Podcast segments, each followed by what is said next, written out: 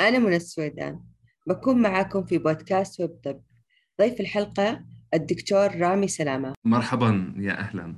أهلا هلا فيك. السكر اللي يستخدم للمرضى السكر هذا هل هو أنه فعلا يعني لأنه في ناس كثير استخدموا في أطباء كثير قالوا إنه ما هو ما هو مجدي ولا هو من الشيء يعني عادي يستخدموا سكر عادي بس يكون بنسبة قليلة. وفي أطباء لا قالوا ضروري ضروري يستخدموا هذا السكر اللي تبع مرضى السكر. نعم. هلا السؤال كثير كويس حقيقة وهو جوابه ليس واضح 100% ما المقصود بهذا الكلام؟ إنه إذا أنت بتقارني أو السؤال اللي أنا فهمته إنه بنحكي إحنا عن السكر الطبيعي أو السكر الأبيض وفي مقارنة أيوة. بانواع اللي هو السكر الاصطناعي أو الأشياء المحلاة اللي هو زي السكرين وغيره.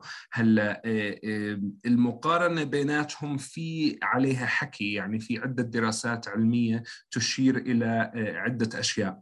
ولكن هذه المحليات الاصطناعية خلينا نسميها الفكرة منها هو الآتي عند معظمها اللي هو بيكون مصنوعة من مواد معينة آه، في الفم آه، بتعطيك شعور أو مذاق الحلاوة يعني اللي هو زي زي السكر يعني أوكي. ولكن على عكس السكر الأبيض أو السكر الطبيعي آه، عندما يتم بلعها ونزولها إلى الأمعاء لا يتم امتصاصها من قبل الأمعاء. فبالتالي يعني الفكرة فيها أنه هي لما أنت أكلتها أو كانت بالفم أعطتك شعور أنه شيء حلو أنت أكلته ولكن بنفس الوقت لم يمتصها جسمك بالضرورة فبالتالي ما زاد ما رفعت عندك السكر بالدم أو ما زادت عليك الكالوريز مقارنة بالسكر الطبيعي أو السكر الأبيض اللي هو بعطيك شعور الحلاوة ولكن أيضا يمتصه الجسم.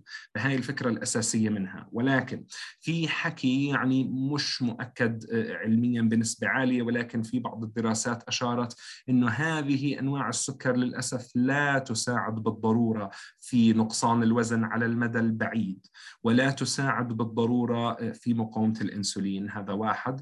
وأيضا في بعض الكونسيرنز من هذه المحليات أنه على المدى البعيد هل تزيد من احتمالية حدوث بعض أنواع السرطانات أم لا؟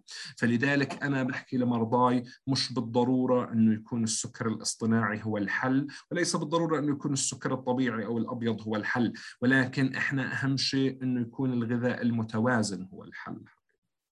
يعني الغذاء هو الأهم إنه المتوازن. صحيح. يسعدك دكتور شكرا على وقتك وممتنين على النصائح وممتنين إن شاء الله يحمي إن شاء الله جميع الناس من السكر وإن شاء الله الناس تأخذ بالنصائح هذه يا رب. آمين. نتمنى إن شاء الله السلامة والصحة للجميع.